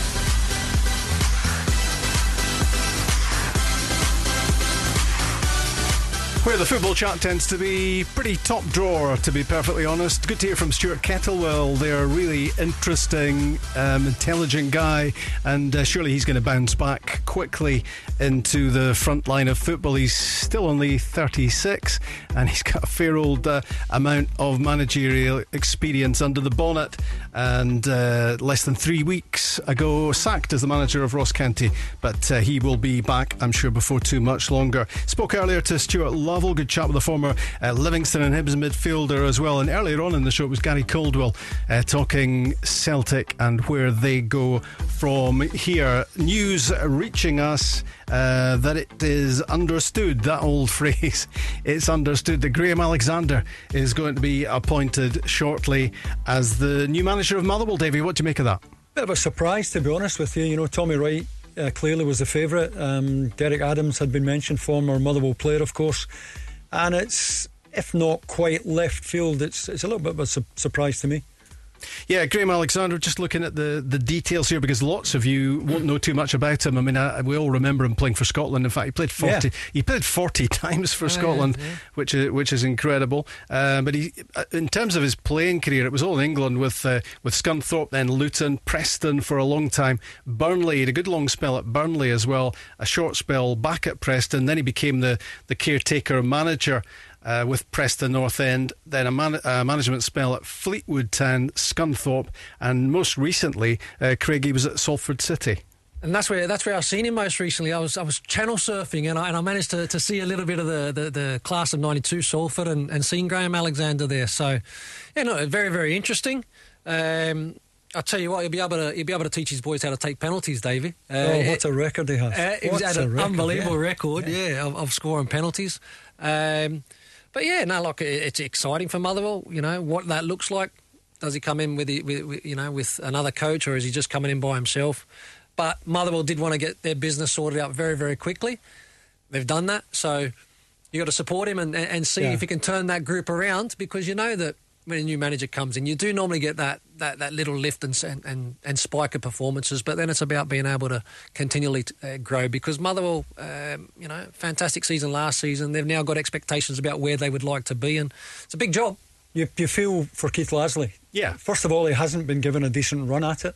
You know, the the one game, albeit a heavy defeat in the derby, but you would have thought he might have got a decent run at it, and he's probably sitting tonight wondering whether he has a future at the club because yeah. Graham Alexander will probably want to bring in his own backroom team. Well, we don't know, do we? And and, and maybe there's a possibility, maybe Davie, because he's got very little experience of Scottish football, that Keith Lasley so. is exactly the guy he wants so. to have yeah, on board. That's, that's but, the point I'm trying to make. Yeah. I mean, it's such a cruel game. Um, you know, Stephen Robinson surprisingly goes, and all of a sudden Keith Lasley could be away as well. Yeah, yeah, no, and that's like I said, you do need the that intel, yeah, like from what, what's happened at a football club to to be able to pass that, that information on potentially to a, to a new coach. But as you said, Davie, like normally coaches want to come in because they, they want to bring people that they trust. Uh, yeah, very interesting times to see what's going to happen. But Lasley will be disappointed. It's been a bit of a mystery this season, really, the form of Motherwell. I think we expected them to be operating up at the top end. We probably expected them, really, going into the season, Davie, to be vying with Aberdeen and Hibs for that third spot. And as it turns out, they're scrapping against relegation. But they, have no right, if you think about it, to be up there no. in third spot. And the problem just for because of what they've achieved, I guess. They, they raise the bar and become a victim of, of that expectation. Yeah. And that's what's happened to Stephen Robinson. Yeah, yeah, yeah. victim of, of his own success. Yeah, I mean, two cup finals, third in the league, and, and he's out. Well, yeah. I, I, know he's gone of his own accord, but. It doesn't make any sense to me. And I think as well, look, with, with Stephen Robinson, obviously there, there was a lot of talk you know, going back the start of the season, potentially he's been linked to, to a couple of moves. There's always Northern been, Ireland job. He, Northern he Ireland job for that. So I'm pretty sure. Look, he's he's been quite smart in terms of there'll be something around the corner for him. Uh, there has to be, and he'll be back into management very, very soon, I think. But there is a lot of quality in that team, and um, I guess a lot of players at the moment, Davie, will be looking in mirrors uh, and asking themselves, um, "Have we done enough this season?" Clearly not. Yeah, yeah. Um, it's an awkward one because I, I, think the lad Campbell, the under 21 international, yeah. I think his contract is up in the summer. That's right. So they're not going to get a transfer fee for him. He'll go. There's talk of Millwall, isn't there? I think with yeah, him maybe. De- Declan Gallagher is in a strange situation where if he plays another six games for Motherwell, it triggers an automatic one-year extension to his contract, mm-hmm. which he won't want. He'll want the the option of leaving next summer on a free. Yeah. Because yeah. there's plenty of interest in uh, in De- Declan Gallagher after his Scotland performances. So Motherwell could be in a position where Declan Gallagher will not be playing at the real business end of the season when they could be in a relegation battle. Crazy. Yeah, yeah, it absolutely is crazy. And they've got a tough one this weekend as well. Graham Alexander's first match in charge is in Paisley against St Mirren, who, who, are a, who are a form team, no doubt about it. I tell you what, they, they, they scrap for everything as well. They've got great energy. Um, they try to play football, which I like about St Mirren. I think they, they look to try and start to, out and, and play their football. Uh, and they they've got a bit of a lift. They've got a bit of confidence and a bit of a swagger about the way that they're playing at the moment. They're having a good little run. So certainly, um, very very tough first game to, to come into um, for Motherwell. Yeah, and who knows? Eamonn Brophy could be lining up for St Mirren by, by, by the weekend. You think it'll happen that quickly? I, I think it will. Yeah. I think Well, it'll happen in the next yeah. few days. I mean, it, uh, if Alex Dyer is saying it, effectively saying, I don't want Eamonn Brophy at the No, club, no. it makes sense, doesn't it, for, for every party involved Yeah. to get a deal done. Because that type of player can be unsettling. So, somebody who's you made it, made it clear he doesn't want to be there Yeah. anymore because he's, he's signed with somebody else. You, you don't really want him around the dressing room. And Jim Goodwin, you know, is d- does he have a, a striker who could guarantee him double figures every season? Probably not. Mm. Uh, Eamonn Brophy would get him 10 a season, no, no problem, you would think. Yeah. Eamonn, I mean, it's interesting, isn't it, that, that it hasn't worked out for him uh, ultimately at Kilmarnock, where, of course, he played under Stevie Clarke. Uh, Stevie Clarke seemed to get the best out of him. Picked him for Pick- Scotland. Picked him. I say play- it was exactly. a name that's been thrown out about in terms of outside of the 26, 27 people that you think are going to be there Yeah. for Scotland in the Euros. He's Yeah. a name Yeah. that's on that Yeah. on, on the Yeah. fringes. So, um, But it ended in mysterious circumstances at Hamilton as well. Um, and he's, he's it's, it's fizzled out at Kilmarnock where it looked as if he he could be they could be good for each other. And, and they were for a while but it, but ultimately it hasn't been a long player that one. And so you just wonder is Jim Goodwin the man to get the best out of Eamonn Brophy? Well, I, I just think it, either way, it's a fabulous piece of business for, for St Mirren to get a 24 year old international into the club, um, particularly when St Mirren are going so well just now. You know, if they can get Brophy in over the next days or, or couple of weeks, mm. they, they could kick on. You know, this this top six prediction of Tony Fitzpatrick is starting Yeah, to look more and more realistic. And yet, when he said that, I guess he was talking about a totally different squad because because since he made that statement right at the start of the season, Jim Goodwin has plundered the Irish market, Yeah. particularly Uh, the likes of Jamie McGrath, Dylan Connolly, Connolly, yeah. um, and, and now he's and now he's got um, Eamonn Brophy to throw into the mix as well. It's like it's that old building from a position of strength thing, isn't it? and obviously building in a market that he knows. Um, so he obviously knows the, the, the type of player, the characters, and, and trust is, is very, very important. Um, but they're, they're a difficult team to play against. Like I says, I mean, I remember watching the, the game where they upset Rangers, and Connolly was he was right in amongst it. He was he was one of those players that it's great when he's on your side. You don't like playing against him because he might leave a little bit on you. He's got pace, so he can actually embarrass you in terms of any mistakes, lapses of concentration. But they just had a, a, a real willingness as a group. Um, and that's very, very important. And it comes from the, it comes from the manager. It's culture. It's, a, it's a, Yeah. the, the way that it's driven from I'll, the top. I'll bet you they're glad they stuck with Jim Goodwin because he had gone, I think it was eight games without a win Yeah. and was under real pressure.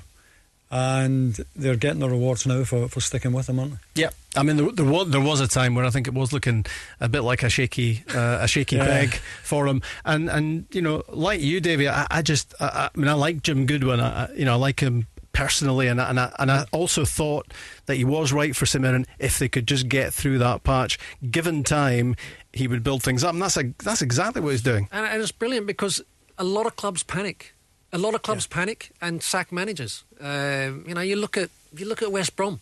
I think you know Bilic, how how he, he, he lost his job. I know he's I think he's landed somewhere in the Middle East now, which he won't be complaining if you're on decent dough. But I think they panicked. You know, that was on the back of a, a fantastic result against Man City. Yeah. I- in, in, I that, think- in that league, the, it, it makes no sense now. I mean, Crystal Palace sacked Frank de Boer after four league games. Four league games out. So, you know, the world's gone mad. That, that particular football world down there has gone mad. And it looks uh, as if uh, St Mirren might not feature Davie in the. the you, would- you would have thought they were a certainty this season to be part of the, the relegation situation, but Yeah. it's actually getting to the stage now where they could be slightly above it. They could move away. They could be comfortable in mid-table. Yeah, and they could get the benefit of this tribunal that's going to decide about the points. You know, Yeah. who, who's going to get the, the forfeited points. Yeah. Um, they, I mean, it, it would make perfect sense, surely, to play the games, would it not? Uh, I, I seem to be. Yeah. the minority here. No, I mean, they, these games where they're talking about having to forfeit points, play the games. That should have been the decision right at the outset, rather than yeah. Absolutely, staring staring them in the face, but they're, they're not very good at doing U-turns. Talking to uh, Stuart Kettlewell earlier, of course, replaced by John Hughes as the Ross County manager. Uh, got through a couple of uh, difficult ones to start with. They lost at Celtic Park, uh, then they were down to nine men against St Mirren, uh, and eventually lost that one. So it, it was difficult to judge Yogi at, at that stage. Of course, Yogi's been such a, a star on this show uh, more than once in the last five or six months. Great entertainment as ever, but he did get uh, he did get the win. He got the win at Easter Road Top, uh, ag- against win. against Hibs, and then it was a point against St St Johnstone at the weekend. Yeah, and again, so he's come in. We all know Yogi. He's, he's, he's, a, he's a bubbly character. He's honest. He's uh, it's you know he's got a big heart, and I think that that flows onto to the team. Like says, a couple of results at the start. You know, it's not going to turn overnight, but performances against Hibs, um, which was a great result. And to be fair, yeah, they, they the first half, you know, it was a tough game, lots of stuff. But the longer the game went, the better they got. So they deserve, they deserve their victory. Uh, against St, St Johnstone, one one. Um, you know, it's, it's still keeping momentum going. And one thing that he will just bring an enthusiasm and energy, and will have people desperately wanting to play for him. And and that is so much in football. When you've got players that want to play for a manager, Yeah. um, it, it gives you so much more. And sometimes it's the freshness as well, isn't it, Davie? It's sometimes Well, he's, he's fresh every day. Every day Yeah. of the week he's fresh, isn't yeah, he? yeah, You know, yeah. but, the- but were becoming used to Stuart Kettlewell's voice, I guess, and his Possibly. methods. Poss- maybe, possibly, yeah. maybe, maybe uh, uh, uh, after a certain amount of time, it needs something different. it- it's a tough, tough job up there, though. First of all, it's it's hard to persuade players to, to go and live Yeah, in, in the north, and you know if you look at the if you look at the casualties up there, you know from Derek Adams to Willie McStay, Owen Coyle, Jim McIntyre, um, you know it, it's it's a job that has eaten a lot of good managers up. yeah, and and yet it's been a really successful, a ridiculously successful operation. Absolutely. I uh, mean, considering that what- Dingwall what has they- a five thousand population. Exactly what they're doing in the top league, it's it's remarkable. Ross County this weekend against Livingston, so it's going to be tough for them at Almondvale against Davie Martindale's side. We we touched on them earlier on in the show. I mean, yeah, I mean the, the the they will expect the the bandwagon to to roll on. Yeah, well, again, it, it's a home game from where I know we've not got the fans, but it's a home game. They're on an incredible run, uh, and you know they'll be looking at this match and saying that yes, we will be tested because John uh, Hughes will have these boys right up for this match.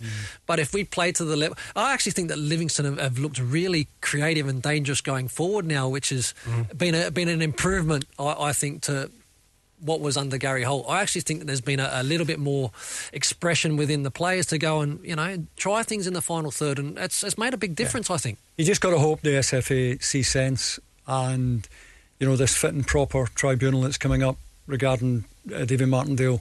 You hope they see sense and allow him to continue. He's been at the club for long enough. Mm-hmm. But what you know, what difference does it make that he's now manager?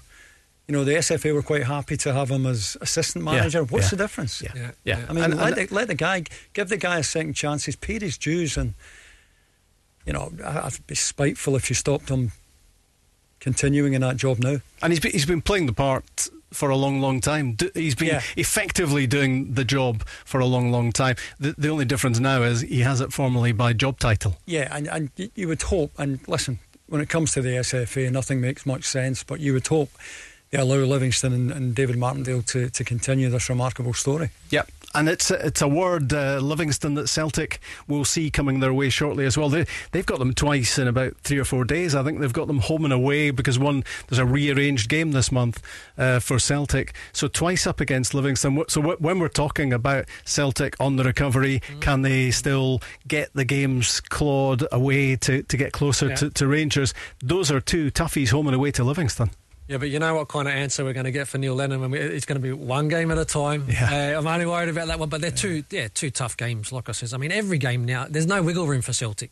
You know, so every game for Celtic is that they can't they can't afford to, to drop any points because then it's good night Vienna. It's finished. Yeah, and, and most immediately, of course, is coming back from Dubai and answering the criticism that, that's that's come well, there. there's only their one way way. to answer it, and that, Yeah. that's by winning against Hibs. I mean, you imagine Celtic come back from Dubai and lose against Hibs, there'll be a huge outcry uh, against that trip. I seem to remember Celtic going to Japan for a money spinning uh, friendly during the Premier League season Mm. and come back and lost to Hearts and were slaughtered for it. Yeah.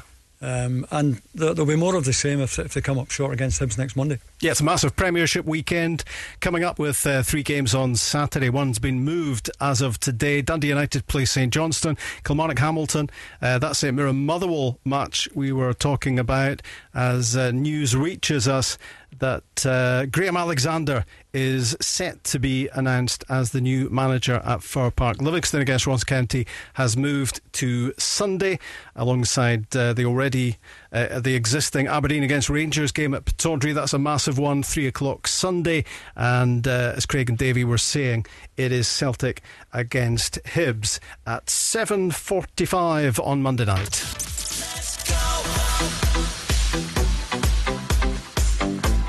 Going to be good to get the football back this weekend. It's felt like a, a little while. I suppose we've had uh, midweeks peppered with uh, rearranged games and, of course, uh, European football, the, the whole Europa League campaign as well. Um, it's felt like a, a, long shift this week uh, between uh, last weekend and what's coming up this weekend. Uh, the matches we've been talking about on Saturday, matches at Tannadice and, and Rugby Park, and in Paisley, of course, we would have to say at this stage, weather permitting, because um, it it's looking pretty snowy out there. Temperatures plummeting. So let's see what survives at the weekend. But those three are certainly down for Saturday in the Premiership. Livingston against Ross County has been moved to Sunday as a precaution.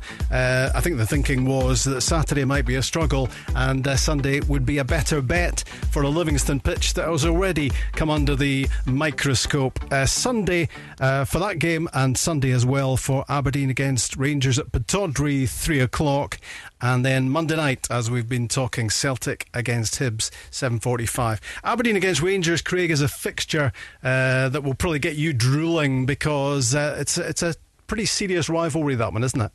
Yeah, no, it, it is. Like it's um, it's a game that. Um, there's always this, you know, especially up at Pittodrie. It's it's one of those games where Rangers fan, Rangers fans, Rangers players love to go up there uh, I used to love going up there uh, and knowing how tough those those games were. Um, not a not a lot of love lost between the two teams. Let's no. be honest, um, because of the history. And yeah, they were great games to be involved in first game of the season, I think, was Aber- Aberdeen away. Uh, Rangers a tough, yeah. a tough one 0 win. Yeah. I, I, expect it to be a very, very similar kind of match. Derek McInnes will have his team well organised. Aberdeen, uh, were, Aberdeen were poor that day. Aberdeen didn't offer a whole lot. They, they weren't great, but you know what? Rangers weren't great that day either. No. We touched on that. They weren't great. Yeah. They ended up getting the three points. Um, Aberdeen have got to be more aggressive. They were so passive that first game of the season. Yeah, they, have got to have more belief in themselves because I, I do think Rangers I'd be surprised if Rangers are at their best on Sunday because the old firm game takes so much out mm. you physically and mentally. And, you know, if Aberdeen have ever had a chance, I think, of getting something from Rangers, it's this Sunday. But it's just that winning machine, isn't it? Yeah, yeah, but I, I go back to my point about the old firm game, what it takes from you. Mm. There's an element of after the Lord Mayor show when you've just come out of an old firm game. And I, I think Derek McInnes will know that his.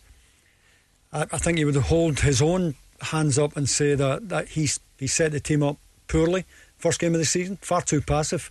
Played almost like a, a counter-attacking game on their own pitch. I think Aberdeen have to get at Rangers this this weekend. Yeah. But, but the thing, I yeah, I, I, I, agree, but I don't think they will. I, again, I think I think they'll have them set up, well organised, um, limit space and opportunity to Rangers, but look to uh, to try and hit on the counter. I believe that, that that, that will be still his his game plan if he's really, really aggressive, he, he, might get some joy, you know, or certainly test Rangers in a he's stronger up front in a different way. much way. stronger up front now than he was, you know, back in August. Yeah, much stronger up front now. Yeah, it's it's another of these games though that's difficult to get your head around uh, without a crowd, isn't it? Because uh, you know you oh, were you're, you're, talking about the, the atmosphere ah. at Pittodrie when when they're packing them in, um, and and to play it with a, a silent background apart yeah. from the squeals from the technical area, yeah. uh, it's it just doesn't seem right. No, it, look, it doesn't seem right, but I think now the, the players and, and, and the coaches and and that, they, look they're they're across that situ- situation. We obviously look forward to changing where we can get the crowds again because it just delivers so much, so much more uh, for the players. The the intensity and the atmosphere uh, is fantastic. But they're strange games. I've seen seen a lot of them uh, now. You're right, and you're hearing the shouting on the field and and things that you wouldn't normally normally hear. Um, and it kind of gives you that feeling of a of a bounce game, a training match at times. Yeah. That's what it gives you, that kind of feeling. I can't, I can't imagine taking part in an old firm game with no crowd. I just ah. can't imagine it because the the crowd just generates so much adrenaline. Yeah, I think as well. It's a good point, right? So I think that that's why I think Lennon could have left and did leave Scott Brown out or, or can leave him out in terms of uh, the old firm game, because Scott Brown thrives off a crowd. He thrives. He's an unbelievable player and he's been a fantastic performer for Celtic. But when you take away the atmosphere, the the crowd, and and, mm. and getting in people's faces and all that sort of stuff, then you're taking a lot of that game away from Scott Brown. Yeah, yeah. I think it's probably important for Aberdeen that they've got Scott Wright back. He came off the bench at the weekend for, for them, and, and I would imagine he will start against Rangers on Sunday.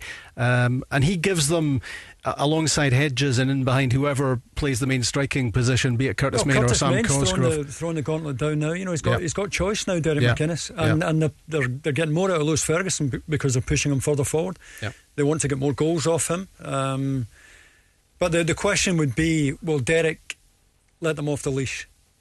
Because I, I think by instinct Derek is is quite um, cautious, quite defensive. Mm-hmm. And I think there have been times where he could have set them up to, to have a go at the old firm, and he's he's been reluctant to do that. I think this weekend Aberdeen have to have a go. Why not? Why not? I, I quite like the. I mean, from what I've seen, I, I like Hedges. Yeah, eh? I, the, you know, Someti- sometimes when he, when he, opens his legs and okay, the, yeah. the, the, quality, end, end product maybe end product, sometimes execution, that will come. That will come. You know, you keep working away, working away, but decent size, looks like a great athlete, and when he opens those legs, um, he's got a bit of pace as well. So I quite like what I've seen. And they need to make the most out of that Ferguson McCrorie partnership, don't they? Because who knows when that will be broken, when Aberdeen have to sell an asset like yeah. Lewis, Lewis, Ferguson to, to try to balance the books? Well, they, they, they, they, will. I mean, they had to sell Scott McKenna, and they're losing so much money that um, it's only a matter of who's next. Yeah, that's that's the way. And it's not just Aberdeen. Aberdeen were lucky they had Scott McKenna to sell. Yeah, there, there are clubs throughout uh, Scotland who would desperately love a player to sell and, and mm. don't have one that could get decent money. The reality is that Celtic need teams like Aberdeen to start taking something from Rangers, even if it is a draw and it's a and yeah. Rangers can can lose a couple of points. Celtic yeah, need that. They do, but it's a tough one when you start when you start relying on other people to to be able to um, make up ground, or you know when it's out of your hands. Yeah. Then, then you need a lot of luck, Rob. You need a lot of luck. You know, you need to you need to hope that Rangers are going to slip and not just slip once, that they slip and go on a on a poor run. Um, like it's always better when it's in your own hands. Yeah, and and or when you're breathing down Rangers' necks, yeah. which has never happened in recent memory I, this season. I, I, think a lot of people, particularly Neil Lennon, would want to see how Rangers would react to a yeah, defeat. Yeah. You know, uh, and they st- obviously still have a huge lead, but what would it do to the, the psyche? You know, they, they've been relentless so far. But you know they have claps in the past, and were they to lose one, it'd be very interesting mm. to see how they how they handled that. Yeah, I'm just looking at um, so the Rangers games. So Aberdeen away Sunday, uh, Motherwell away the following weekend. Ross County, Ross at County at home, and then and then away. Hibs. Then oh, Hibs. Away, it's Hibs yeah. away. Yeah. So actually, when you think Aberdeen away, Motherwell away with a new manager. Hibs away looking to, to get back to what they were doing under Jack Ross, having had a couple of really bad results. Um, you know, it, it's it could be it could be a big month. It's a, it's a massive month. no, it really is a massive month. I think I heard Fergie uh, as well say like the next the next four matches, um, you know the the games before the old firm and the games after the old firm are so important because if you do get that good result, you've got to make sure you then um, go and win the next game. So that next game for for Rangers and that most important game is going and, uh, away to Aberdeen and making sure they win that football match.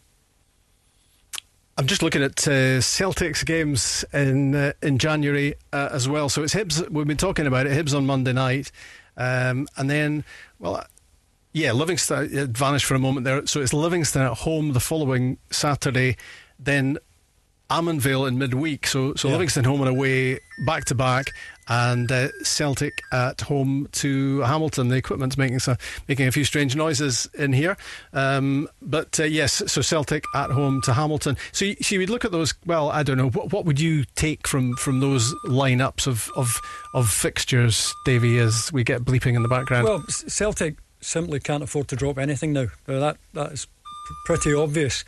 The, the the one thing, well, Rangers to go and win at Pittodrie on Sunday it would be a real kick in the teeth to Celtic because Neil Lennon, if if he believes there's a way back into this title race, he'll be looking at Pittodrie as one of the banana skins for Rangers. Potentially. Yeah, yeah. Ab- absolutely. But if Rangers go to Pittodrie and steamroller Aberdeen, then that is going to be a real kick in the teeth to Celtic ahead of their game against Hibs on, on Monday night. Makes it even more difficult.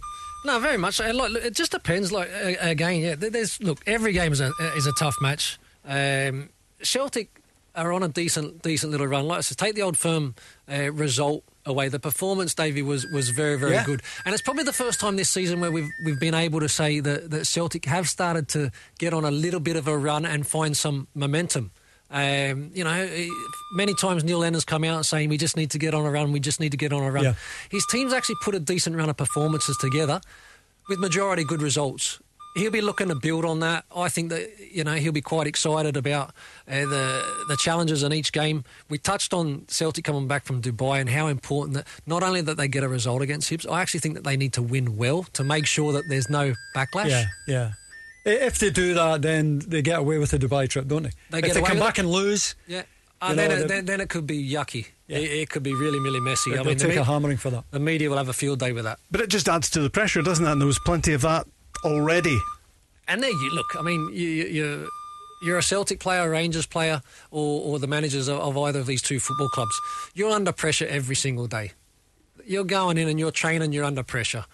Every game that you play, you're under pressure. You have to win every single match. What do they say? You're, you're one, one game away from a disaster or a crisis. Um, so, look, that's what, that's what they love. That's, that's what gets their juices flowing, Rob. Talking of crisis, I'm a bit worried about all the bleeping that's going that's going on in the background here. I'm about to get the toolbox out to see if I can see if I can get this sorted. Hopefully, you're still hearing us out there. And uh, once we get into the news at seven, we will hopefully get what is going horribly wrong in the studio uh, repaired. But we we spoke to you in the course of the show about uh, Brendan Rodgers and uh, the possibility of uh, Filip Benkovic uh, returning to the club on loan. Um, and I just wonder how busy Celtic are going to get Davie in this transfer window. I, I, I don't think particularly no. busy. Um, I don't think it's a time to to to start panic buying. Uh, you're going to pay way over the odds for players at a time where Celtic are burning cash, mm. probably burning wage bill of, of 50 million plus, burning more money than any other club in the country. So uh, you know, I, I, think Celtic have to be realistic. The, the, the league is probably beyond them now, and I think they have to start looking at the next transfer window next summer. That's, I think, when we'll see Dermot Desmond and how much ambition he still has for the club. And uh, there are, I mean, there are positives uh, just around the corner for Celtic as well, with the likes of Mikey Johnston, who who did feature and then dropped out. Maybe they're using him sparingly. Yeah. And of course, the big name that everybody has on the, their lips at the moment is James Forrest on yeah. the way back. Well, look, we all know the quality that James Forrest uh, has, and, and obviously he's closer to, to coming back uh, and being involved, which is fantastic.